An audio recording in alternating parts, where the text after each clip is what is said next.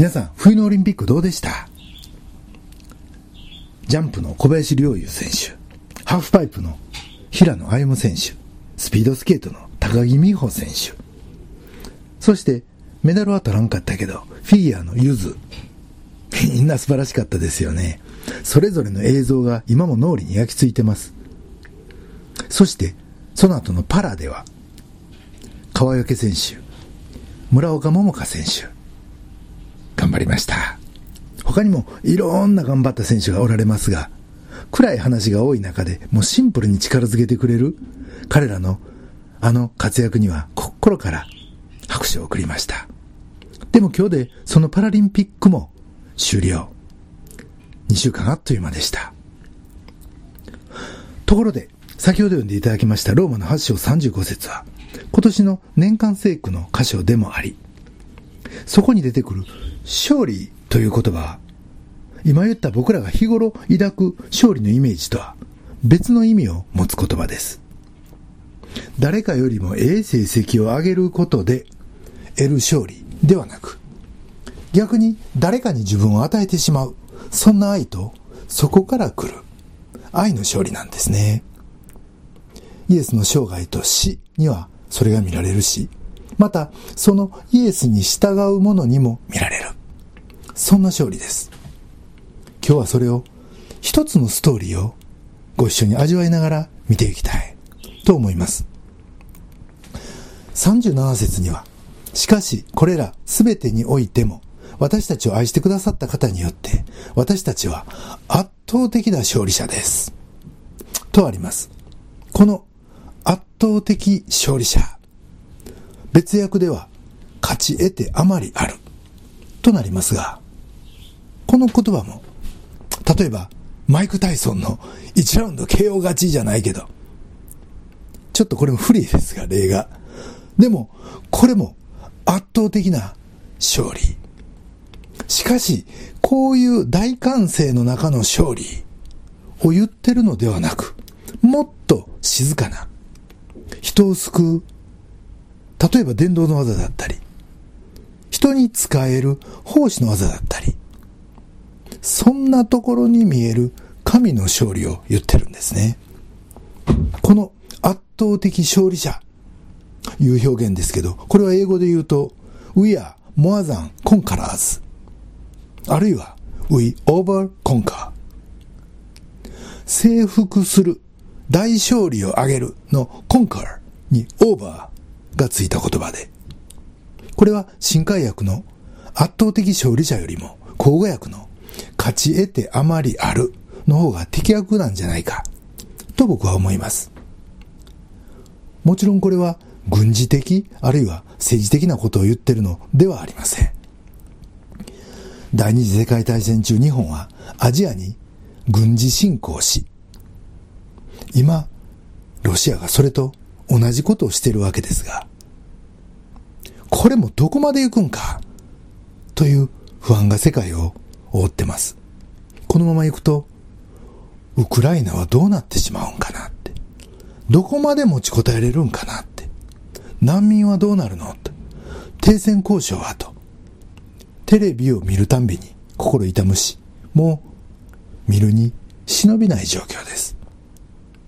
でも、パウロは、これらすべてにおいてもと、たとえどんな状況にあったとしても、そこに勝利があると歌ってるんですね。35節には、誰が私たちをキリストの愛から引き離すのですか？苦難ですか？苦悩ですか？迫害ですか？飢えですか？裸ですか？危険ですか？剣ですか？とあり、37節は、これを指して、これらすべてにおいてと言ってます。そしてよく見ると、そのどれもが命に関わることばっかりです。関わるどころか直接死に結びついてる。これがパウロの経験してきた客観的な状況ということになります。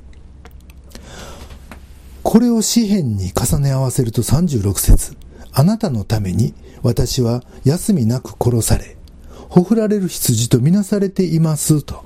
つまり、屠殺所に引っ張られていく羊のように休みなく殺されてる。別訳では死に定められてる。つまり、この羊とあの羊はもう、ほふられることになってる。屠殺を予定されてる。そんな羊に数えられてる。自分はそんな状態だ。と言ってるんです。もう状況的には最悪です。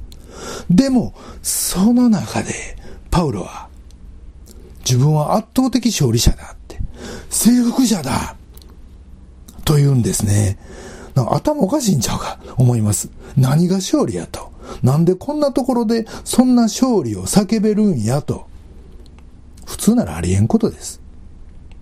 でも、イエスにおいて、神の愛は勝利し、そしてそれに従うパウロにおいても、神の愛は勝利した。とパウロは言ってる。それどころか、僕らキリストを仰ぐ者たちも、それと同じく、みんな、神の勝利をいただくことができるんです。35節誰が私たちをキリストの愛から引き離すのですかと聞き、いや、誰もないって。そんなことする奴は誰もいない。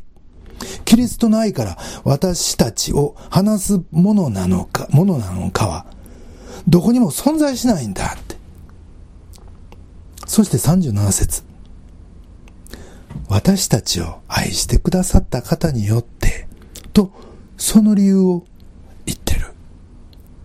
それは、神が私たちの味方であるということ。それが全てだと言うんですね。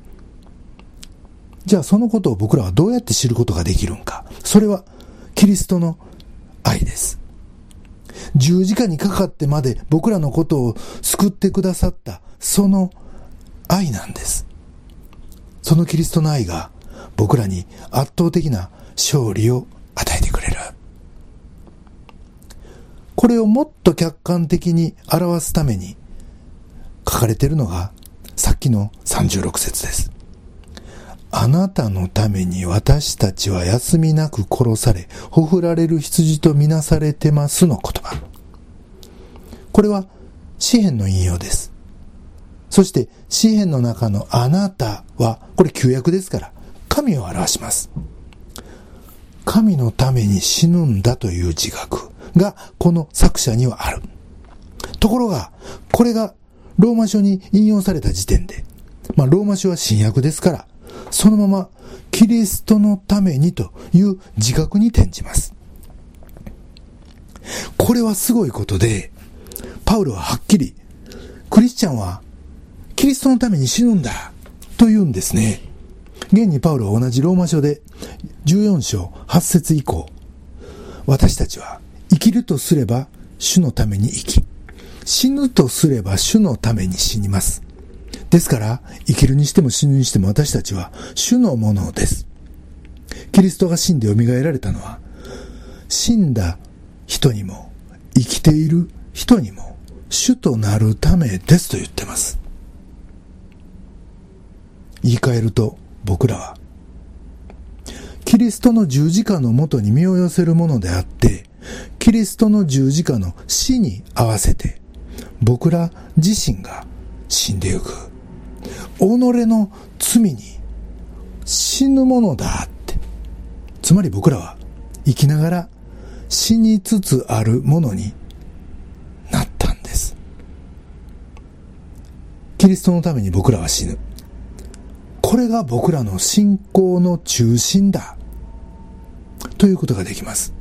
パウロは第一コリントの15章31節でこう言ってるんですね。兄弟たち、私たちの主、キリストイエスにあって、私が抱いているあなた方についての誇りにかけて言いますが、私たちは日々死んでいるのです。こんな風に言ってます。だから36節あなたのために私たちは休みなく殺され、ほふられる羊とみなされているとなるんですね。時々、刻刻、私は死んでると。ここ数週間、ある方と洗礼の学びをしてるんですが、まあ、僕たちの TCC は、洗礼するときは適齢という、こう、あの、水をポタポタっとこう、垂らす形をとります。が、ザブーンとこう水に浸かる、いわゆる心霊という形で言うと、水に入ること自体が、キリストと共に死ぬこと、そしてそこからザバーンと上がってくることが、キリストと共に復活することを表している。そして、それが僕らの信仰生活の軸になってるわけです。つまりこれは一回きりではない。それをし続けるということ。そして、キリストと死を共にするんやから、それの手前の苦難を共にするのは当然なことであって、ローマの8章17節にはこんな風にあるんですね。子供であるなら相続人でもあります。私たちはキリストと栄光を共に受けるために苦難を共にしているのですから、神の相続人であり、キリストと共に共同相続人なのですと。苦難も死も共にする。でも一方で、すべての良いものも一緒に相続する。つまり僕たちは、神の息子の立場だ。とパウロは言うんですね。第二次世界大戦中、日本の捕虜になったイギリスの将校、アーネスト・ゴードン隊という人の書いた、死の谷を過ぎて、桑井川収容所という本があります。東南アジアで日本の捕虜になったゴードン大尉は、3年半かけて4カ所の収容所を転々とする。そしてその中で、勝者と敗者、征服者と非征服者が逆転する経験をします。今日はそのお話をさせていただきます。これは歴史の事実です。同胞である僕らは、戦争の中で剥き出しになる人間の悲惨さとはどんなもんなんか。そしてそれゆえの信仰の必要性と、またそこに働く神の力とはどんなものなのかをそのお話から知ることができると思います。本を抜粋して何回かに分けてお読みしますね。まず、第1回目。こうあります。彼らは捕虜を公然と殺した。銃剣で刺す。射殺する。首をはねるのは当たり前。強制労働、飢餓、拷問。病気に対して一切処置をしないで放置する。また、命令に反した捕虜は万力で頭を締め上げて殺す。水っ腹にして踏み台から上に飛び乗る。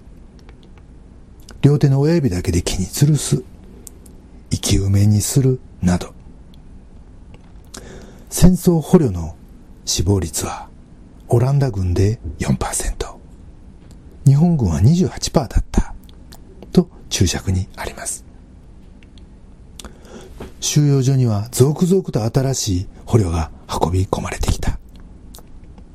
土を掘るために、そして死ぬために、捕虜は常に死というものに360度取り囲まれてた。そこでは他人への配慮なんていうものはもう一切なく、人間というものの存在の悲惨さだけが際立ってた。戦争の勝敗も、将来の希望も何にもなく、もう自分が生き残ること、もうそのことだけ。それ以外は何にも重要じゃない。そんな状態でした。つまり人間が物、物と化してしまってた。そこでは、かすかな自尊心もかき消され、夜の天候が終わるや、捕虜たちは日本軍の炊事小屋へと突進する。日本兵は残飯を地面に置いてそれを奪い合う捕虜たちをゆっくり眺める。捕虜たちは押し合い、蹴り合い、敵兵の残した食べかすを口に入れる。ちょっとここで本を置きますね。ゴードン大尉は、お互い捕虜の身でありながら、お互いを呪う毎日だった。と言います。ゴードン大尉はこう問います。西洋文明って一体何だったんだろう？そして人間への信頼、人間の想像したすべてのものが流れ去っていくのを見た。そして神すら自分たちを捨てて離れていったって。無気力、無感覚、無感動に支配され、その後、ゴードン大尉は自分がマラリア、活気、赤痢、ジフテリアにかかって、死の家という死体に、死体置き場に運ばれていきます。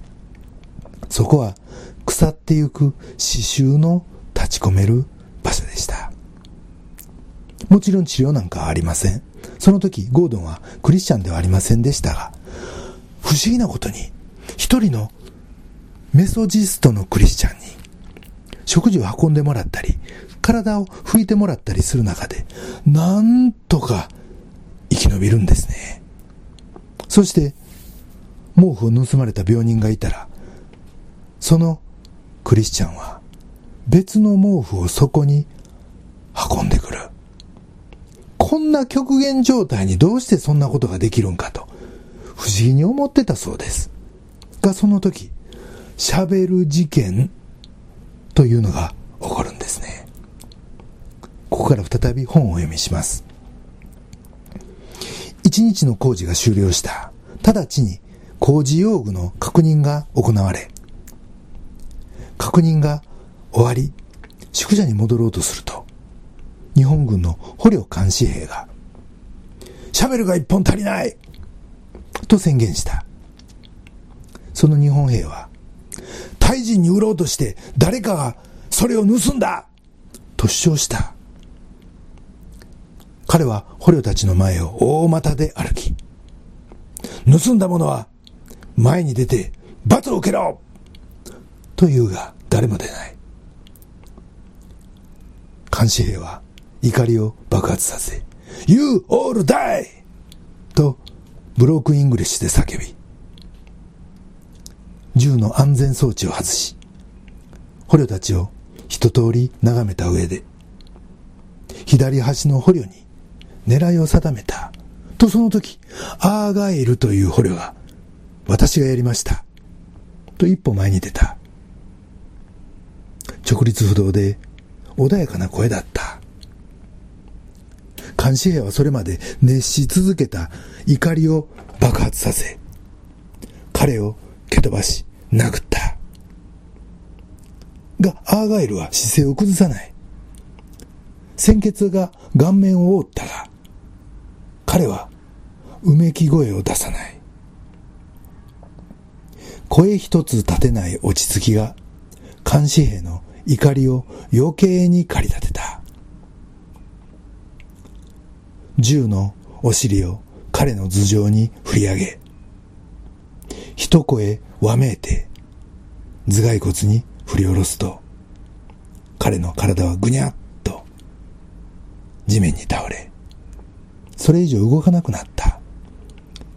死んだのは歴然としていた。が、兵士は銃のお尻でその後も何度も何度も彼を殴り続けた。自分が疲れ果ててやめるまで。労働犯の仲間たちは戦友の遺体を持ち上げ、用具を担いで収容所に向かって行進した。収容所のところでもう一度検査があるのだが、用具はすべて揃っていた。シャベルは減っていなかったのである。ここでもう一度本を置きます。みんなの犠牲になって死んだ人がいた。そして明らかに信仰者と思える似たような事件が続いたんです。すると、この収容所に、ああ、明らかな変化が起こりました。オーストラリア軍の軍曹がゴードン隊員に、どうもキリスト教のことがこれまでよく分かっていなかった気がする。と持ちかけ、ゴードンに教えをこうできたんです。ゴードンはクリスチャンではなかったし、キリスト教には批判的だったんですが、スコットランドの名門大学出身ということで、そう頼まれ、彼を中心とした聖書研究会が収容所の中で始まりました。集まる人はどんどん増え、ゴードンは新約聖書、その兵士たちに彼らのわかる言葉で語り、話し合いを続けていった。すると、だんだんイエスが自分たちと同じ人間だった。いうことが分かってきたんです。我々と同様の問題に苦しみ、そしてその中を生き抜いた。なら、僕らのこの問題も分かってくれるだろう。と思えるようになってきた。彼には体を休めるところもなく、食べ物もなく、腹は減り、そして金持ちの友人もいなかった。足が痛いことがあれば、腰が痛いこともあった。かといって、ここにいて座がしらけるというような人でもない。誰もが友として迎えたい。頼りがいのある指導者だった。皆がイエスの人間らしさに惹かれていった。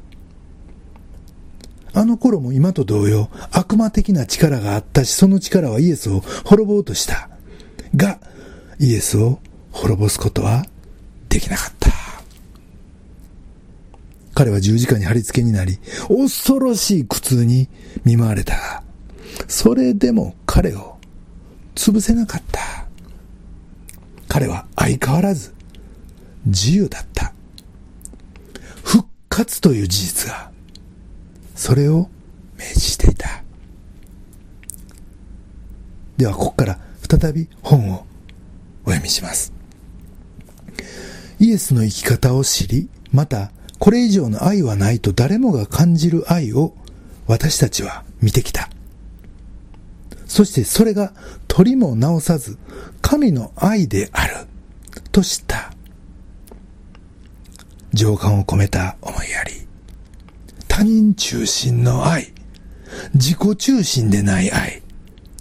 人間社会のあらゆる法律を超えて生きる愛。それが愛であると知った。そしてそれが、使徒パウロを目覚めさせた愛と同じであると。第一コリントの13章4節愛は寛容であり、愛は親切です。とある。この愛であるということが。私たちはナザレの大工、イエスを通し、そして人間の言葉となった神の言葉を通して、神に近づいていったんだ。ここで再び本を置きます。ここで驚くべき奇跡が起こったんです。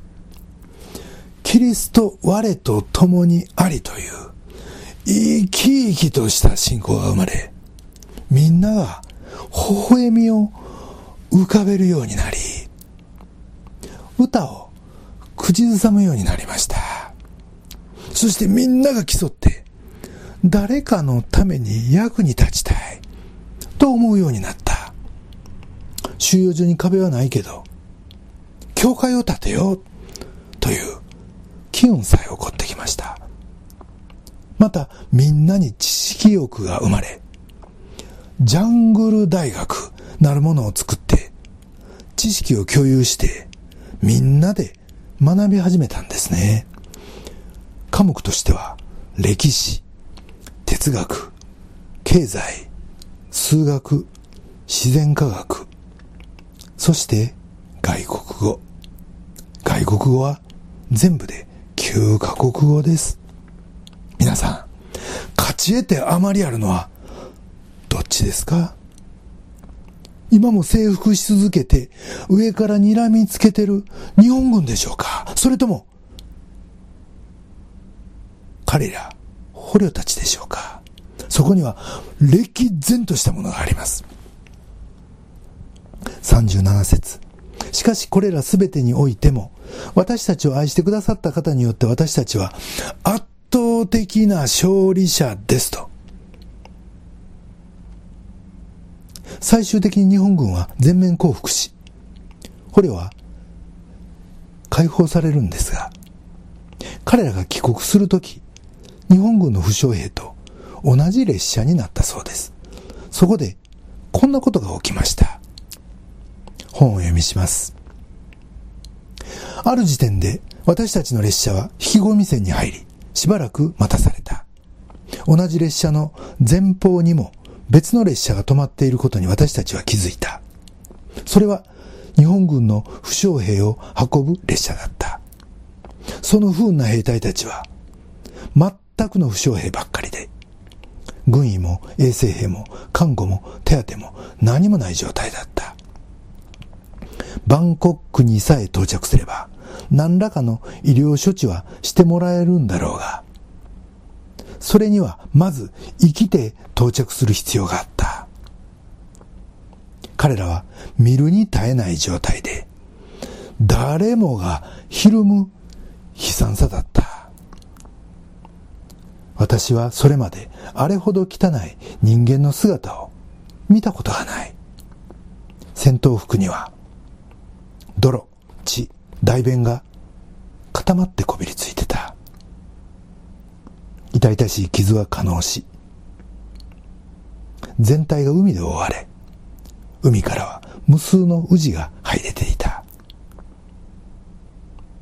私たちは日本兵が捕虜に対してどれほど残忍だったかを経験してきた。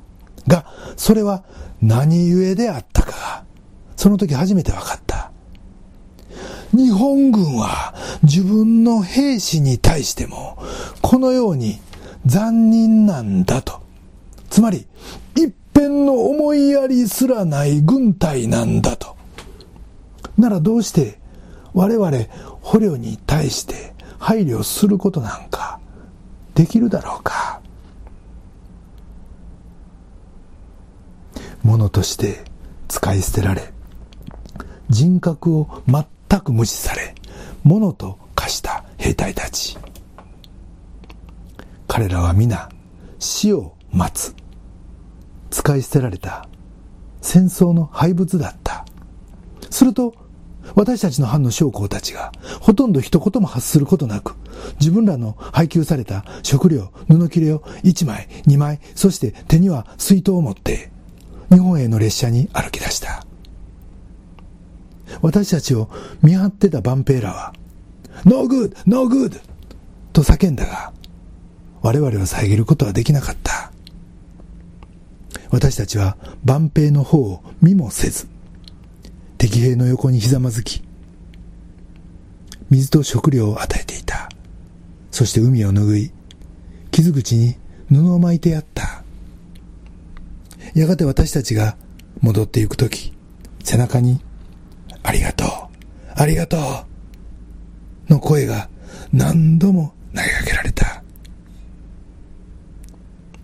私たちの列車に一緒に乗っていた一人の連合国の将校は別の収容所からの捕虜だった。が、私たちのしたことの一部一部始終を見て、お前らは何という馬鹿なんだと班長の私に口汚く罵った。私は、あなたは良きサマリア人の話を知らないのですか？と言った。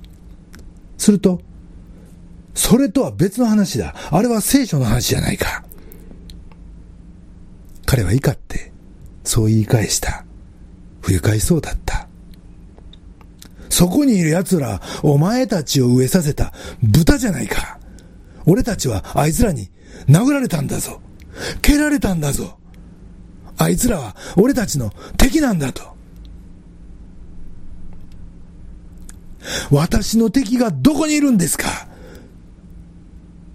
私は我を忘れて、語気を強めてこう言った。あの人たちは、あの人たちは私たちの敵なんかじゃない。私たちの隣人じゃありませんか？神は隣人を作られました。敵は作られなかった。敵を作るのは私たち人間です。私たちの得意技は、隣人をどんどんどんどん敵に変えてしまうことです。本の抜粋はここで終わります。皆さん、ここで対立しているのは何でしょう？物と人格。この二つが対立してるんです。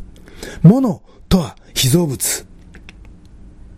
人間は被造物の中で唯一、神の形として作られた。だから人間には人格がある。でも、それが物と化したのが、あのクワイ川でした。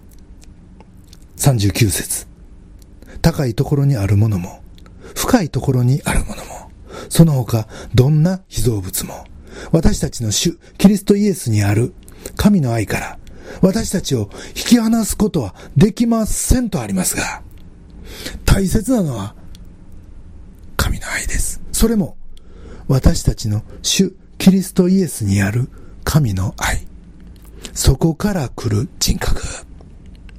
そして、この人格を持った神の愛です。でも、それに対立し、その人格を、そして神の形を私たちから抜き去ろうとするのが38節以降。私はこう確信しています。この後です。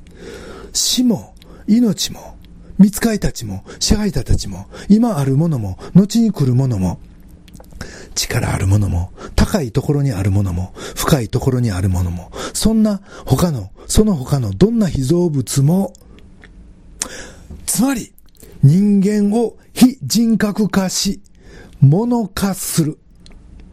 どんどん物に変えていってしまう。これらの力なんですね。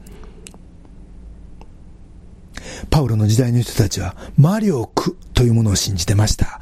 例えば、高いところの、深いところの、のこの高いところというのは、先生術の影響で、天高いところの星々は、人間の運命を支配する魔力を持つ、と考えられてました。そして、深いところは悪霊です。死も命もの死。これは、愛する者の間を咲くことがあります。逆に命。これは本来、神がくださるものですが、この世の性、つまり、この世に生きるということは、神を忘れさせる要素を持っています。第二手モテの4章10節デマスは今の世を愛し、私を見捨てて、テサロニケに行ってしまいましたと、パウロが言ってる通りです。